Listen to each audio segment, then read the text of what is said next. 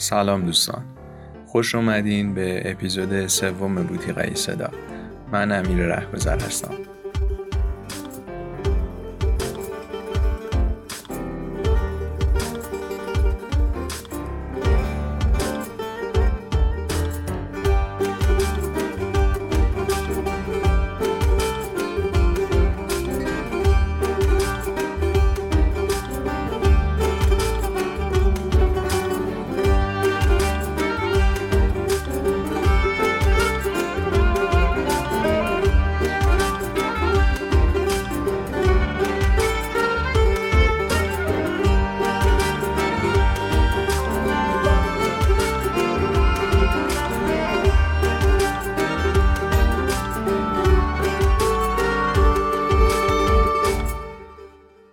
پیش از اینکه این اپیزود رو شروع کنیم باید بگم به دلیل شرایط زمانی که برای ما به وجود آمد نتونستیم این اپیزود رو در استودیومون ضبط کنیم و در محیط دیگه ای هستیم که ممکنه صدا خیلی کیفیت مطلوبی نداشته باشه. پیشا پیش بابت این موضوع ازتون معذرت می‌خوام و ممکنه یه صدایی در پس زمینه بشنوید که به خاطر محیطی هست که در اون قرار داریم. مرسی. تو این اپیزود قرار از NFT بگیم چیه اصلا چی کار می‌کنن باش و هر چیزی که بهش مربوط میشه. راستش اولین انگیزه من برای ساخت این اپیزود این بود که خودم چیزی از NFT نمی‌دونستم. مدام این واژه مختصر شده رو می‌دیدم توی توییتر اینستاگرام یه سری از وبسایت ها به خودم می‌گفتم این چیه دیگه. می‌خرن میفروشن چه ربطی به موزیک داره چه ربطی به نقاشی و در کل چه ربطی به هنر داره. بعد رفتم می‌خوره تحقیق کردم دیدم نه فقط به اینا ربط نداره و به خیلی چیزای دیگه هم می‌تونه ربط داشته باشه که ما در ادامه در موردشون صحبت می‌کنیم. اما سعیمون اینه که بیشتر در مورد ارتباط هنر و NFT ها بگیم. برای اینکه از NFT بدونیم یا چیزای دیگه که شاید قبلش لازم باشه بدونیم دعوت کردم از رضا سامان نژاد کارشناس و مدرس حوزه بلاکچین ارزهای دیجیتال. تا بهمون بگه داستان از چه قراره. سلام رضا خوش اومدی به بوتیقه صدا. سلام. امیر سلامت باشی؟ مرسی که دعوتم کردی. امیدوارم یه گفتگوی خیلی تاثیرگذاری داشته باشیم. با هم دیگه. مرسی. فکر کنم از صحبتم متوجه شد که اطلاعات هم در مورد بلاکچین و کلا ارز دیجیتال خیلی زیاده. خیلی زیاده. می‌تونید به عنوان تریدر بزرگ توی سطح جهانی حتما معرفی بکنید مرسی. تریدر رو نمی‌دونم. میشه معامله گر معامله گر بازار. اوکی. رضا مستقیم بریم سر بحثمون و بهمون بگو NFT چیه؟ اول برای اینکه بتونیم مفهوم NFT درک بکنیم باید ببینیم که از کجا زاده شده ریشش کجا هستش. NFT از سیستمی به نام بلاکچین به وجود اومده. بلاکچین یک انقلابی توی دنیایی هستش که در حال حاضر داریم توی زندگی می‌کنیم. بلاکچین اولین بار سال 2009 توسط شخصی یا گروهی به نام ساتوشی ناکاموتو به وجود اومدش. این که میگی توسط شخصی یا گروهی یعنی نمی‌دونیم چه کسی در واقع این رو به وجود برده نه نمی‌دونیم. بعد از گذشت سالها هنوزم نمی‌دونیم توسط چه کسی این سیستم بلاکچین و بیت کوین به وجود اومده. و حتی یعنی نمی‌دونیم توسط در کدوم کشور یا هیچ چیز معلوم نیست. هیچ چیز معلوم نیست. فقط می‌دونیم یه کسیه یه گروهیه به نام ساتوشی ناکاموتو خب این بلاکچین که میگی اصلا چیه؟ چجوری کار می‌کنه؟ بلاکچین یه سیستمیه که در واقع اومده کارهای ما رو راحت تر بکنه بلاکچین تشکیل شده خود سیستم بلاکچین. بلاک هایی که اطلاعات توی اون ذخیره میشه و هدف اصلیش این هستش که کارهای روزمره رو آسون بکنه و شخص سومی که وجود داره بین قراردادها حالا هر قراردادی می‌تونه باشه رو حذف بکنه یعنی ما به طور مستقیم بتونیم با هم دیگه هر چی که تو دنیا هستش رو معامله بکنیم. از ملک و املاک گرفته از ارزها گرفته NFT ها گرفته و غیره و غیره. خب این معامله که میگی در حال حاضر تو الان مثال املاک و اینها رو زدی. در این حد گسترده شده این معاملات؟ خیلی گسترده شده. ما قبلا دو نوع سیستم هست داشتیم که قبلا یک سیستم بود. سیستم سنتی که ازش استفاده می‌کردیم. سیستم های بانکی مثلا. ما می‌رفتیم بانک یه قراردادی امضا می‌کردیم و می‌خواستیم یه پولی برداشت بکنیم. یه شخص سومی اینجا به نام دولت و بانک ها وجود داشتن که تا اون قانون رو اجرا بکنن اون درخواست ما رو اجرا بکنن. این می‌رفت پردازش می‌شد و اجرا میشدش. سه نفر اینجا کار انجام دادن. یک من و تو دو. دولت و قراردادی که اجرا شد. ولی توی بلکچین اومده این شخص سوم حذف شده از این ماجرا یعنی من و تو مستقیم با هم معامله رو انجام میدیم و شخص سوم که دولت و بانک باشن حذف شدن. بنابراین هیچ مشکلی این وسط ما نمی‌تونیم با هم دیگه داشته باشیم. شخص سوم که مداخله بکنه توی معامله ما وجود نداره دیگه رضا توی سالهای اخیر بلاکچین رو خیلی زیاد میشنویم. کلا ارزهای دیجیتال و هر آن چیزی که به این حوزه مربوط میشه. حتی من که خیلی از این فضا دورم هم زیاد می‌بینم و به گوشم می‌خوره. آیا فعالیت توی این حوزه و وارد شدنش مزیت‌های خاصی رو برای آدم وجود میاره؟ قطعا قطعا. همونش که توی بحث قبلیمون گفتیم چون که اومده شخص سوم هست داره شفافیت هستش این سیستم. داره یک شفافیتی هستش که من تا هر کاری انجام بدیم او ثبت میشه و تا ابد ابد این اطلاعاتی که ذخیره شده وجود خواهد داشت. یعنی قابل حذف شدن نیست قابل تغییر نیست و مزیت های دیگه که می‌تونه داشته باشه. مثل اینکه هیچکس نمی‌تونه اونو هک بکنه. چرا نمی‌تونه هکش بکنه؟ چون که غیر متمرکزه. غیر متمرکز اصلا چی هستش؟ رزن واسه من قدم به قدم پیش بریم بفهمم چی داری میگی این شفافیتی که داری میگی یعنی چی؟ یعنی چی که شفافه؟ شفافه یعنی اینکه من توی که تو اون سیستم وجود داره می‌تونیم ببینیمش. یعنی یه کسی میاد هزار تومن جابجا می‌کنه یک دلار جابجا می‌کنه. خب. من تو اینو می‌بینیم. یکی میاد ده میلیون دلار جابجا می‌کنه من تو اینو می‌بینیم. یکی میاد یک تریلیون دلار جابجا می‌کنه من تو اینو می‌تونیم ببینیم. شفافیت توش وجود داره. توی صحبتت اشاره کردی به اینکه قابل حک نیست این سیستم. یعنی چی؟ الان همه چی از ریز و درشت رو دارن حک می‌کنن. بزرگترین سیستم های امنیتی کشورها حک میشه. این چیه که نمیشه حکش کرد؟ بحث جالبی گفتی. بلاکچین رو نمی‌تونیم حک بکنیم. چرا نمی‌تونیم؟ حک بکنیم. برای اینکه اینو ما بتونیم حک بکنیم داده ها در سراسر دنیا در بلاک های مختلف ذخیره شده. هر بلاکچین از تعدادی بلاک ساخته شده. این بلاکچین هر کدومشون hash میشن. hash میشن یعنی چی؟ میاد کد میشن. و هر کدوم از اطلاعات مثلا من تو یک دلار معامله انجام دادیم. این یک دلار معامله که پردازش شده توسط ماینرها این میاد پردازش میشه و در بلوک های مختلف تقسیم میشه و ذخیره میشه. یه کسی که هکر هستش بخواد اینو هک بکنه یکیشو هک بکنه دو تا بلاک هک بکنه سه تا هک کنه ده تاشو گیرم هک بکنه. اون یه میلیون تایی بقیه چی؟ ده میلیون تایی بقیه چی؟ تا کی می‌خواد اینو هکش بکنه؟ یعنی قابلیتش هست که هک بشه اما کار پیچیده کار پیچیده نمیشه هک ببین میشه هکش کرد ولی اطلاعاتی که به دست میاد به درد من تو نمی‌خوره. ما تو یه معامله انجام دادیم یک کد مثلا 24 رقمی به ما داده با کلی حروف. خب. ما برای اینکه بتونیم در دنیای هک کردن علم هک علم کامپیوتر یه چیزی بخوایم هک کنیم یه کارکتری که از 16 رقم ازش از اعداد و حروف تشکیل شده یک میلیون سال طول می‌کشه 16 کارکتر رو که بتونیم هکش کنیم. ولی این که حالا 24 کارکتر هست در بلاک های مختلف تقسیم شده خیلی پیچیده خیلی پیچیده است. قابل هک شدن نیستش. یه سری از مزیت ها رو گفتی. مثل اینکه گفتی اطلاعات از بین نمیره. سرقت نمیشه. حک هم نمیشه. اما در ابتدا گفتی که این فضا به وجود اومده. توسط حالا یا یه فرد یا یه شرکت بالاخره یه کسایی این رو به وجود اونها چی؟ اونا که می‌تونن تو این سیستم تغییر ایجاد کنن. حالا هر کاری دیگه. دسترسی اونها که دارن دیگه.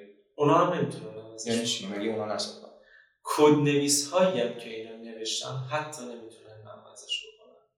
چون که سیستم جوری طراحی شده هیچ کس در گذشته نمی‌تونه مداخله انجام بده و کد هایی که نوشته شده رو عوض بکنن می‌تونن آپدیتش بکنن یعنی سرعت شبکه رو ببرن بالا. خب. ولی تغییری توش نمی‌تونن ایجاد بکنن.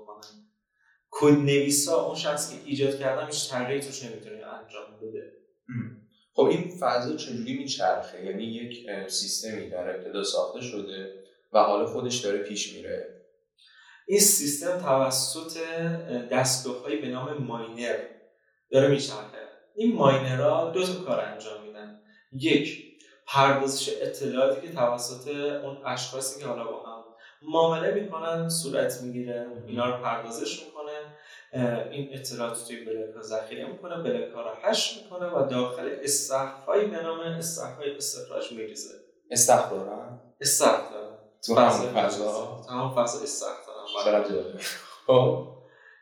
و مزیت دومی که داره اول که داده رو پردازش می‌کردن دومیش هستش که اون کوینی که داخل اون بلاکچین هستش رو استخراج می‌کنن و برای پاداشی در نظر می‌گیرن ها هر بل گفتیم بلاکچین. هر بلاکچین کوین اختصاصی مختص به خودش رو داره. بلاکچین بیت کوین کوینش بیت کوین هستش که در دنیا خیلی بولد هستش. در حال حاضر یعنی تمامی اخبارها روزمره دارن از بیت کوین حرف می‌زنن در حال حاضر. این چند روز هم که سود عجیب غریب داشته این چند روز هم که دیروز سقف تاریخی خودش ATH خودش رو شکن و قیمت تاریخی جدیدی رو ثبت کردش و در حال حاضر در حال صعود هست شما خیلی خوشحالیم ما خیلی خوشحال هستیم. سودای زیادی میشه ازش الان تو اشاره کردی بیت کوین بلاکچین اختصاصی خودش رو داره. درسته. بیت کوین یکی از این رمز ارزهاست درسته, درسته. خب یه آدمی دیگه هم پس اونا چی میشن؟ اونایی که بلاکچین اختصاصی خودشون رو ندارن از بلاکچین این ارزها استفاده می‌کنن. یعنی از بلاکچین کوین ها استفاده ما بلاکچین های خیلی بودی تو دنیا داریم مشهوری تو دنیا داریم. بلاکچین بیت کوین بلاکچین اتریوم بلاکچین ترون. بلاکچین Smart Chain بایننس که یکی از بزرگترین بلاکچین دنیا هستن و ولی معروف ترینش همون بیت کوین هستش. اونایی که بلاکچین اختصاصی ندارن در بهشون میگن کوین بهشون میگیم توکن. خب به دو دسته تقسیم میشن. کوین توکن اونایی که بلاکچین اختصاصی دارن مثل کوین ها اونایی که بلاکچین اختصاصی ندارن مثل توکن ها. این توکن ها میان از بلاکچین اختصاصی کوین ها استفاده می‌کنن. خب الان این توکن هایی که میگی فرقشون چیه؟ این توکن ها همون توی بلاکچین اختصاصیشون هستش. کوین ها برای اصولا برای پرداخت استفاده میشن مثل ارزهای رایجی که توی کشورها وجود داره مثل ریال مثل دلار مثل یورو. ارزهای فیات برای پرداخت استفاده میشن. این ارزها که کوین هستن برای پرداخت استفاده میشن. ولی توکن ها به دو دسته تقسیم میشن. توکن هایی که برای پرداخت هستن و توکن هایی که به NFT تبدیل میشن. اون بحثی که ما قرار دربارش صحبت بکنیم. خب اینجا لطفا نگه داریم. قبل از اینکه بیایم سر من هنوز سر اون شفافیت رو برام جا نیفتاده ببین تو میگی که دو نفر در هر جایی از دنیا می‌تونن با هم معامله کنن. درسته؟ درسته. خب این دو نفر به شخصیت حقیقی هم دیگه هم پی می‌برن؟ نه پی نمی‌برن. ولی این احراز هویت هایی که صرافی انجام میدن به شخصیت اینا پی می‌برن که آیا این طرف شخص حقیقی هست ربات نباشه. شخص حقیقی باشه. و الان قانون های اختزا شده که خیلی سخت گیرانه تر که مثلا ببینن که طرف دقیقا تو کجا هستش. برای صرافی ها برای اونایی که این شبکه رو دارن عرضه می‌کنن بودن شخص حقیقی یعنی اینکه بدون شخص حقیقی هستش براشون خیلی مهمه و قانونهای خیلی سخت گیرانه براش دارن. فکر کنم اینم از همون شفافیت میاد دیگه. درسته. و یه مسئله دیگه بحث همون دخالت توی این حوزه شبکه یا سیستم هر چیزی که اسمش هست. دولت ها چی امروزه ها سالیان ساله که دولت ها روی هر چیز ریز و یا تسلط دارن یا اگه تسلط نداشته باشن بالاخره زیر نظر دارن. توی این فضا چجوری نمی‌تونن اعمال نظر کنن؟ دولت ها توی این نمی‌تونن اعمال نظر بکنن چون اینجا شخص سالس حذف شده. همین الان دولت ها دارن باش مقابله می‌کنن که بتونن به صورتی حذفش بکنن. طی چند سال اخیر آه. یعنی دولت دوست ندارن که این باشه. نه دوست ندارن باشه چون کسایی هستن که بهشون مالیات پرداخت نمی‌کنن. می‌تونه پولشویی توش انجام بشه. و نکته سوم که وجود داره شفاف هستش. و اگر دولت کاری بکنن هر کاری مثل کارهای مثلا ضد بشرانه باشه پولای خیلی بزرگی جابجا بشن قطعا میرن اونو رهگیری می‌کنن که مثلا کشور آمریکا آمده یه پولی پرداخت کرده مثلا به انگلستان. اینو برای چی پرداخت کرده؟ همه چی مشخص. همه چی مشخص هستش. خب تو گفتی که دولت ها دارن باش مقابله می‌کنن می‌خوان اصلا این داستان برچیده بشه. یعنی کسایی که تو این فضا دارن فعالیت می‌کنن جرمی رو دارن مرتکب میشن از نظر دولت ها قانون. از نظر دولت ها جرمی رو مرتکب نمیشن چون دولت ها نمی‌تونن زیاد توش دخالت بکنن. ولی قانون خاصی هم براش وجود نداره. یعنی تو دنیا نه. این قانون هستش که استفاده از اونو چیز بکنه دچار مشکل بکنه درد بکنه و قانونی نیستش که از اونم حمایت بکنه. در واقع بیقانونی توش وجود داره از نظر دولت ها بعد اصلا حالا فرض کنیم که یه دولتی می‌خواد خیلی دیگه مقابله کنه با این قضیه اصلا امکان داره که افرادی که در این حوزه فعالیت می‌کنن رو بتونه پیگیری کنه به شخصیتشون پی ببره؟ جدیدا دارن کشورها رو مورد چیز می‌تونن انجام بدن یعنی کشورها مورد بررسی انجام بدن مثلا ایران ما که یک کشوری هستیم که تحریم هستیم مثلا میان IP ما رو رهگیری می‌کنن فکر کنن که از ایران هستیم. خب. و ID ما رو میبندن برای استفاده از صرافی. چرا میبندن؟ چون که ما تحریم هستیم از نظر ولی برای خود ما مشکلی پیش نمیاد چون ما رو نمی‌شناسن. خب. این که داری میگی یعنی از ایران نمیشه فعالیت کرد؟ چرا از ایران میشه فعالیت کرد؟ ولی خیلی سخت است. مثل از VPN ها که می‌تونیم مثلا IP رو جعل بکنیم و بگیم مثلا از کشور دیگه وارد شدیم دور بزنیم. دور بزنیم. خیلی راحت معاملاتمون رو انجام بدیم. رضا اگه موافق باشی یه زنگ تفریح بدیم به خودمون و یه موسیقی بشنویم. خیلی عالی. موسیقی که میشنویم بازخوانی دریای انتظار از نجوا خبازیان و آیدین هست.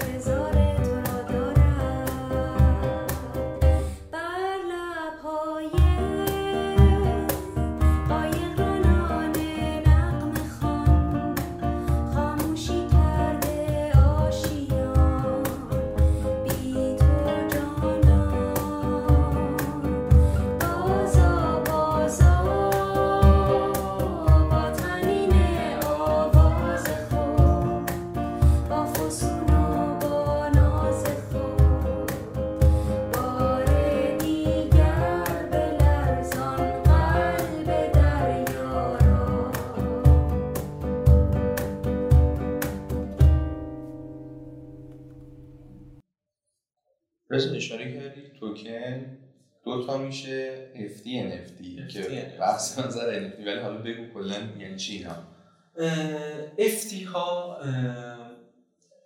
ارزهای یا توکن های قابل ترویج هستن. NFT ها توکن های غیر قابل ترویج هستن. حالا چه مزیت یعنی چی که میگی؟ قابل تعویض غیر قابل تعویض. افتی ها قابل تعویض هستن. یعنی اینکه بیشتر برای پرداخت استفاده میشن قابل تقسیم هستن به صورت. یه مثال برات بزنم درکش خیلی راحت تر باشه من به تو یک میلیون تومن پول قرض میدم. انتظار ندارم که دو دقیقا یک میلیون تومن به من برگردی تو می‌تونی مثلا دو تا چک 500 هزار تومانی به من بدی و پولتو به من برگردونی پولی که به تو قرض داده بودم به من برگردونی یا می‌تونی یک میلیون هزار تومانی به من بدی اصلا. قابل تقسیم شدن. برای پرداخت بیشتر استفاده میشه. منظورت اینه که من اینجوری دریافت کردم. اگه تو مثلا یه ترابل پنجایی به من میدی من برای اینکه اینو به تو برگردونم لازم نیست عینا همون ترابل پنجایی که تو من دادی برگردونم. میشه یه ترابل پنجایی دیگه باشه میشه خورد بشه 50 تا هزاری بهت بدم. درسته. این میشه افتی این میشه افتی که همون ارزا میشن. همون ارزها میشه بیشتر برای پرداخت ویژگی های خب. کوین دارن. آها. که به صورت اختصار در مورد افتی بهش میگیم فانجیبل توکن درسته؟ حالا NFT گفتی میشه غیر قابل تعویض. غیر قابل تعویض یا توکن های غیر مثلی هستن. چرا این غیر قابل تعویض؟ چون که ویژگی خاصی دارن. قابل تقسیم شدن نیستن. یعنی هر NFT میشه گفت هر NFT اینجوری میگن؟ آره هر NFT خب هر NFT یعنی یه ویژگی داره که با NFT دیگه ای قابل مقایسه نیست یا هم شکل هم نیستن. درسته. مثلا یه مثال بزنم در خیلی آره. راحت‌تر باشه. ما نقاشی مونالیزا که توسط داوینچی کشیده شده رو تو موزه لوور نگهداری میشه خب. یه دونه ازش هستش که دارای ارزش هستش. ما اینو نمی‌تونیم از وسط به چهار قطعه تقسیم کنیم و قطعات اینو بفروشیم. خب. اگه من میام این نقاشی رو به تو میدم مثلا به تو میفروشم این اون رو دارم به تو میدم. نقاشی مونالیزا رو دارم به تو میدم. نمی‌تونیم اینو تقسیمش بکنیم. پس یک چیزی هستش که دارای ویژگی هستش. آها. به خاطر همین نه قابل تقسیمه نه میشه که کپیشو به من بدی. درسته. به دلیل ویژگی های خاصی که اون اثر اون سوالی که اول پرسیدم گفتم NFT تازه جوابشو گرفتم. پس شد. یه سری توکنی که غیر قابل تعویضن چون ویژگی های خاص خودشونو دارن. حالا این NFT ها در ابتدا اصلا NFT هن یا نه؟ یه پروسه‌ای داره یه جایی باید NFT بشن. این NFT ها باید جای NFT بشن. یعنی داخل همون بلاکچین ها داخل یک سیستم باید NFT بشن. شروع این ماجرا زمان خاصی بوده؟ آره از سال 2017 یه شخصیت های پیکسلی به نام CryptoPunks خب. توی بلاکچین اتریوم اومدن بالا و از طریق توسط مردم دارای تقاضا شدن و قیمت های بسیار بالای فروخته شدن این شخصیت های پیکسلی. که دوستان چیزی که رضا میگه اگه برید ببینید خیلی مسخره است. یعنی برید ببینید search کنید اینا. یه سری گربه های دیجیتالی که از چندین هزار دلار تا میلیون ها دلار بابتش پول میره خب رضا NFT در چه زمینه هایی می‌تونه باشه؟ یا بهتر بگم چه چیزایی می‌تونن به NFT تبدیل بشن؟ هر چیزی که فکر می‌کنی می‌تونه به NFT تبدیل بشه. ولی NFT ها بیشتر برای دنیای هنر به وجود اومدن. ولی بخوایم تقسیم بندی بکنیم. NFT های هنر وجود داره NFT های موسیقی املاک مجازی NFT های کالاهای لوکس در حوزه gaming بلیت های رویدادهای مختلف و غیره و غیره می‌تونن NFT بشن. یعنی هر چیزی که هست و یا حتی شاید از لحاظ فیزیکی نباشه رو میشه NFT کرد. درسته.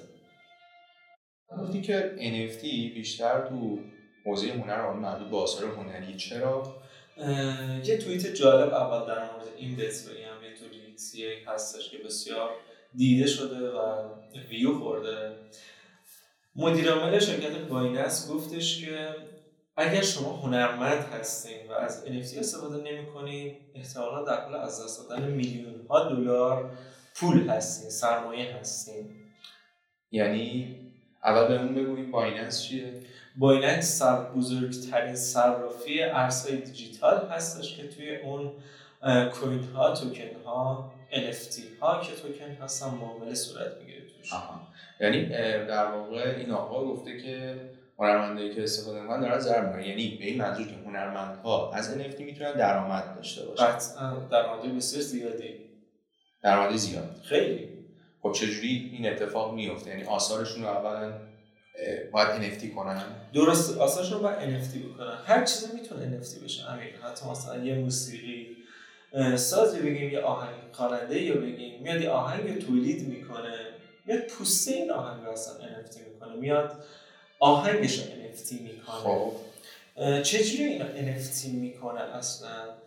سایت هایی وجود داره که از اون سیستم های بلکچینی که گفتیم استفاده می‌کنن و این این- ویژگی هایی که NFT هستن رو تبدیل به NFT می‌کنن.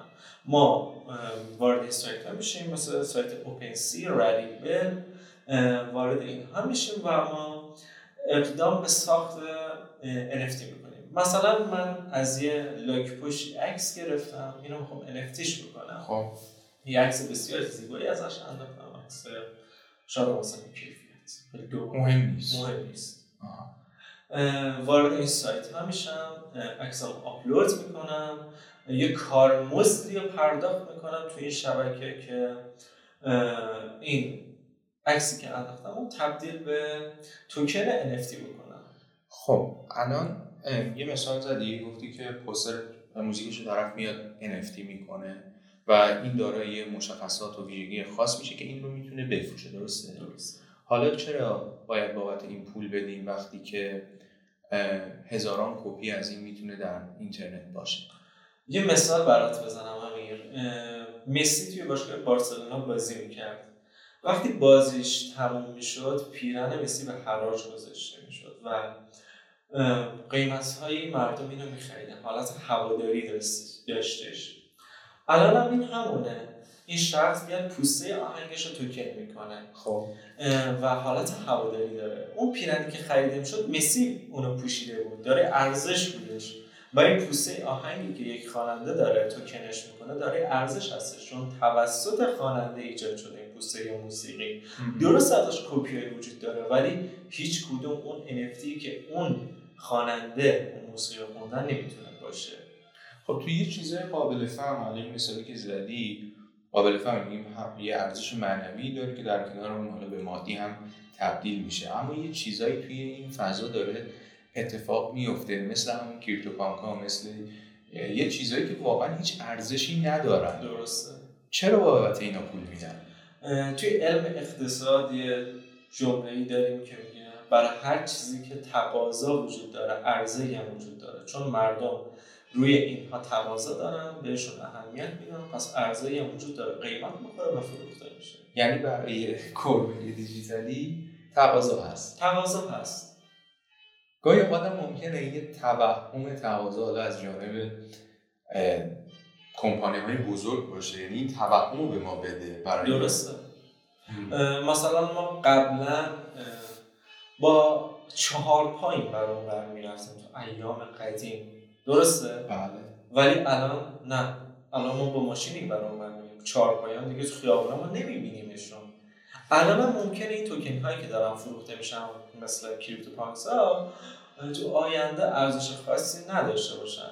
یه روز یعنی ممکن ارزششون از درسته. دست بره. درسته. یه گپی که قبلا در مورد NFT ها زدیم با هم تو گفتی که برای اینکه یه اثر به NFT تبدیل بشه چندان کار آسونی نیست. یعنی اینکه یه اثر به NFT تبدیل کنیم. برای ما ایرانی کار آسونی نیست. یعنی آسون بودنش از نظر پولی که پرداخت می‌کنیم. آه یعنی برای اینکه اثرمون رو NFT تبدیل کنیم اول باید پول بدیم. درست باید کارمزد بدیم. مثلا مثلا ما میریم بانک پولی جابجا می‌کنیم هر حال. این کارمزد تو همون سایت هایی که این امکان رو برامون فراهم کرده ما سیستم بلاکچین این کارمزد رو می‌گیره از ما. برای ما زیاده. چون که مثلا ما یه کارمندی هستیم در ما 8 میلیون می‌گیریم و می‌خوایم کارمزد این NFT رو پرداخت بکنیم. تقریبا بین 60 دلار تا 120 دلار کارمزدش میشه که حدودا میشه دو میلیون و خورده تومن. 700 درصد. ولی برای کسی که مثلا توی کانادا، آمریکا یا کشور اروپایی زندگی می‌کنه و یه کارگر هستش ماهانه به طور متوسط 5000 دلار درآمد داره. زیاد. اصلا چی نیست دیگه؟ هیچ یه رقم نیست. 60 انگار رفتی. سوپرمارکت برگشته و تمام هزینه‌ای که برای این ماجرا پرداخت میشه یه چیزی بین 60 تا 100 دلار. 120 دلار حدودا. بعد از اون مبلغی که این اثر فروش میره هم چیزی باید پرداخت بشه دوباره؟ به سیستمی که توش دقیقاً. سا... نه چیزی که پرداخت نمیشه چون کارمزدش رو گرفته. یعنی چه یه دلار فروش بره چه 100 میلیون دلار تفاوتی نداره. آره تو کارمزدش رو دادی ولی اون طرف که داره می‌خره چون داره از اون سیستم استفاده می‌کنه قطعا باید کارمزدی پرداخت بکنه. چون هنوز از اون سیستم استفاده نکرده. یعنی خریدار هم باید آره قطعا. کارمزد. ازش استفاده می‌کنه. اون چقدر ام، اون می‌تونه خیلی پایین تر از این حرفا باشه. برای کارمزدش ولی قیمت توکن ممکنه خیلی زیاد باشه. قیمت اون توکنی که NFT شده. توکنی که NFT شده. آها. خب حالا اینکه یه آدمی بیاد اثرش رو NFT کنه خود این آدمی باید ویژگی خاصی داشته باشه یا همه می‌تونن این کار انجام بدن؟ نه همه می‌تونن انجام بدن. حتی من می‌تونم موی دستم رو NFT کنم امضای خودم رو NFT بکنم. هر یا هر چیز دیگه ای رو می‌تونم. هر چیزی میشه. هر چیزی. NFT میشه. NFT میشه. بعد در رابطه با ببین الان من سر اون CryptoPunks خیلی گیرم.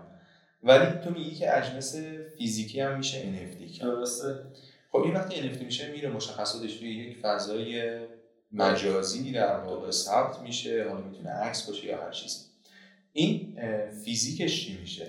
این فیزیکش چون که ارزشش منتقل شده به اون طرف این فیزیکش هم پست میشه برای اون طرف. مثل همون مثالی که در مورد نقاشی مونالیزا داوینچی زدیم. توسط کشور پاریس کشور فرانسه. پاریس هستش. در موزه لوور نگهداری میشه. این دولت اقدام به فروش نقاشی مونالیزا می‌کنه. حدودا مثلا توکنش تبدیل به NFT, NF این نقاشی تبدیل به NFT می‌کنه توکن NFT فروش میره خب. قیمت مثلا هر چی. حالا هر چی. خیلی مثلا قیمت زیادی بزرگ باشه و اینو نقاشی برای طرف پست می‌کنه. یعنی خود شی در نهایت اگر وجود داشته باشه باید فرستاده بشه. درسته. رضا NFT امروز خیلی باب شده. مخصوصا فکر کنم توی یکی دو سال اخیر تبش خیلی تونده این پوله های زیادی که جا به جا میشه آدم های میان آثاری رو خریداری می‌کنن صرفا برای اینه که یک کلکسیونی داشته باشن. این به همون مدل سنتی حالا شده جدید. یا اینکه نه این NFT ها قرار در بازار رشد داشته باشه و سالهای بعد به ارزششون افزوده بشه. ببین امیر این سیستمی که رایج شده توی کل دنیا اومده سنت های گذشته رو شکونده. برای اینکه خیلی بهتر بتونیم موضوع درک بکنیم یه مثال برات می‌زنم ما قبلا برای هنر مثلا این تابلو نقاشی می‌خواستیم بفروشیم حراج‌هایی رو برگزار می‌کردیم. توی این حراج‌هایی که برگزار می‌شد یه شخص سالسی توی این حراج‌ها می‌تونست دخالت بکنه یعنی قیمت حتی خیلی بالاتر ببره. موش بدونه شیطنت شیطنت. توی اتفاقایی بیفته یه اتفاقایی بیفته یا اینکه یه مکان مشخصی داشتش این حراج و یه شخصی از اون سر دنیا نمی‌تونست باشه بیاد اینجا. خب. ولی الان ما اینو تبدیل به NFT می‌کنیم. مثلا من تو ایران هستم یکی از که توی استرالیا یکی از که تو کانادا آمریکا اونو می‌بینه و خریداریش می‌کنه. okay. خب حالا این خریداری این خرید و فروش ها صرفا جنبه بازار و market و اینا داره؟ یعنی در آینده می‌خوام بدونم خب چرا باید واسه یه چیزایی که ارزش نداره پول بدن قرار بهشون اضافه بشه به این آثار؟ اون CryptoPunks ها که شاید نه ولی مثلا نقاشی بزرگ یا موسیقی یا خیلی چیزهای دیگه مثلا می‌تونه که داره ارزش باشه. همونجور که ارزشش حفظ شده تا حالا. مثل همون نقاشی منازعه یا نقاشی طرح آشورای استاد فرشیان. داره بسیار ارزش زیادی هستش. که اگه NFT بشه قیمت خیلی بالایی می‌تونه فروش بره. یه خورده برگردم عقب گفتیم که همه می‌تونن که آثار خودشون به NFT تبدیل کنن و همه هم می‌تونن برای خریدش باید چیکار کنن؟ یعنی برای خرید. اثری که شده NFT برای خرید اثری که شده وارد صرافی ها میشن حالا یه کارگزاری ها و توکن خود که NFT شده رو خریداری می‌کنن. با رمز ارز این اتفاق میفته یعنی با رمز ارز اتفاق میفته مثلا ما پول راج کشورم تومن هستش تبدیلش می‌کنیم به تتر یا USDT و اون توکن رو خریداریش می‌کنیم. اینایی که گفتی رمز ارز بودن اینا رمز ارز بودن می‌بینی که اطلاعات خیلی بالاست.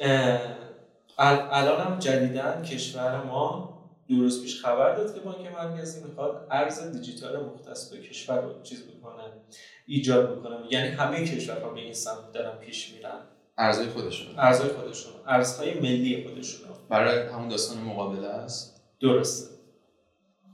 حالا این بحث NFT تو ایران چجوری یعنی اینکه آرتیستی می‌تونه اثرش رو NFT کنه کسی بخره بفروشه قضیه چجوریه؟ قطعا می‌تونه. مثل همون روشهایی که گفتیم بیاد دور بزنم روی فروشه و اگر خیلی بخوان دیگه بازم سخت گیرانه باش برخورد بکنن از صرافی هایی که متمرکز هستش مثل مثلا بایننس هیوبی و امثال هم صرافی غیر متمرکز هم وجود داره و اونجا توکناشون رو وارد می‌کنن و میفروشن. خیلی راحت. رضا توی بخش NFT حداقل فکر کنم یه طرف ماجرا شخصیتش مشخصه درسته؟ یعنی شخص درسته. آه. خب بعد یه هنرمند از ایران اگه این کارو کنه مشخصه کی داره انجام میده دیگه. می‌تونه خودش رو معرفی بکنه. نخوادم می‌تونه مم. معرفی نکنه. خب اصلش که بالا مشخصه.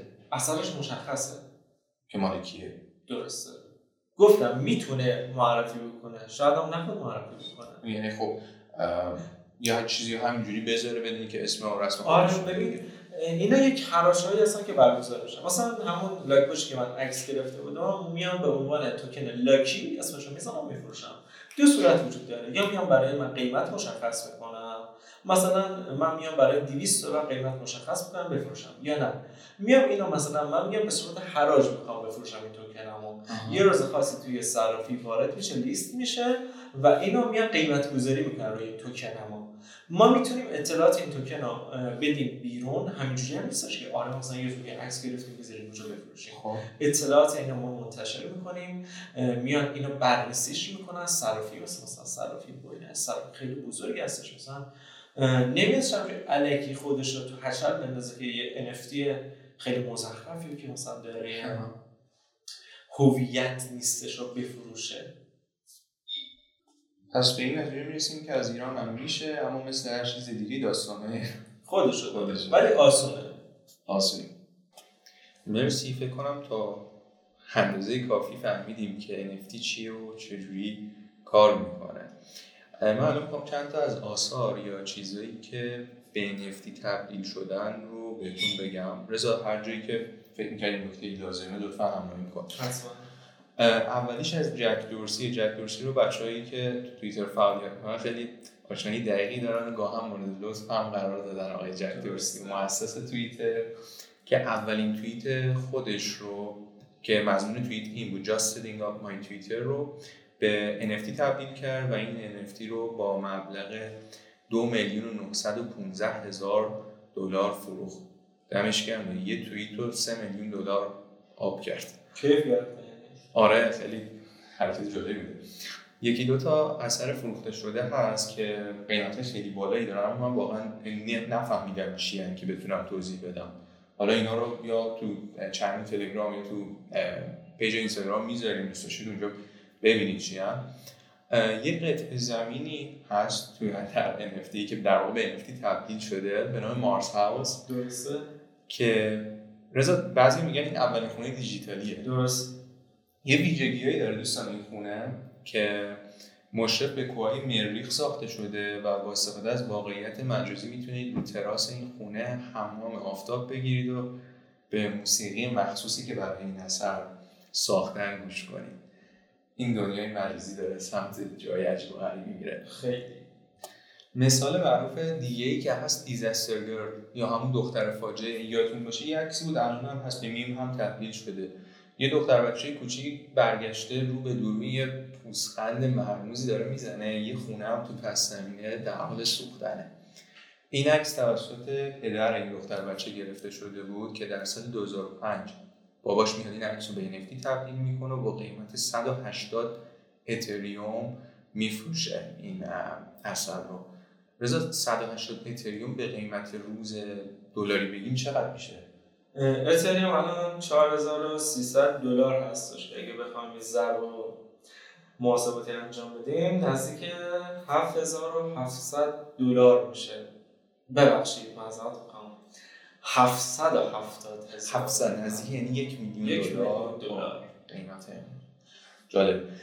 گرونترین NFT که فروخته شده نامش هست. هر روز 5000 روز اول. که با قیمت عجیب 69 میلیون دلار این فروش رفته. توی این لیست گرونترین ها یه سری از همون CryptoPunk و همون گربه ها که من اصلا نمیفهممشون هم هستن که قیمت های عجیب و غریبی ملت واسه اینا پول دادن. بین آرتیست های ایرانی چند تا از رپرها این کارو کردن؟ از جمله سروش هیچکس پیشرو مصطفی هروی که فیلمساز عکاس و visual artist. چند تا از آثار خودش رو به NFT تبدیل کرده. چند ماه پیش فکر می‌کنم شاهین نجفی موزیک ویدیویی رو به NFT تبدیل کرد و به همون روش که یعنی حراج کردن و فکر کنم به مبلغ 10000 دلار فروش رفت. حتما کسای دیگه هم هستن از بین ایرانی ها که تو این فضا فعالیت می‌کنن و اینها رو ما اطلاع داشتیم.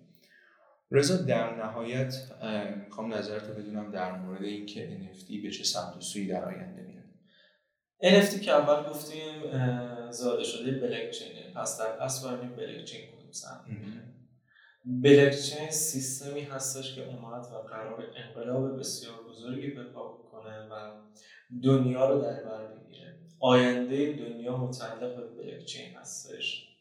همونطوری که ده سال پیش اپ های موبایل اومدن و انقلاب خیلی بزرگی وجود آوردن و کارهای ما رو در روزمره که الان هستیم راحت سر کردن. و آینده دنیا انقلاب دنیا در سالهای آینده و در سالهای اخیر چندان دور بلاکچین هستش و کسی که بلاکچین رو بلد باشه می‌تونه خیلی موفق باشه. دمت گرم رضا مرسی که اومدی و یه آدم اطلاعات جذاب بهمون دادی. امیدوارم که این اپیزود برای مخاطبمون مفید بوده باشه. من که خیلی حال کردم. امیدوارم استفاده هم بکنن ازش و به اطلاعاتشون اضافه شده باشه. چون نیاز هستش که چه امسال اگه امسال نباشه سال بعد باید حتما بلاکچین بالاخره باید وارد این قضیه قطعا همه. و در آینده هم ازش استفاده خواهیم کرد بیشتر. دمت گرم. مرسی. دوستان اگر خواستید اطلاعات بیشتری در این رابطه داشته باشید تخصصی آموزش ببینید می‌تونید وارد page رضا بشید به آدرس سمت نژاد underline crypto و اونجا از رضا سوال بپرسید جواب میدی دیگه؟ قطعا. page مون نوپا هستش قطعا. مرسی. دمت دوستان که تا آخر این اپیزود همراهمون بودید. مثل همیشه اگر خوشتون اومد از این اپیزود به دوستانتون معرفی کنید. توییتر، تلگرام، اینستاگرام رو می‌تونید با هندل بوتی قاوان B O U T I Q A و در انتها یک عدد یک لاتین پیدا کنید. و اگر حرف و حدیثی هم بود می‌تونید به ایمیل بوتیقا yahoo.com ایمیل بزنید. دمتون گرم. امیدوارم که حال خوبی داشته باشید.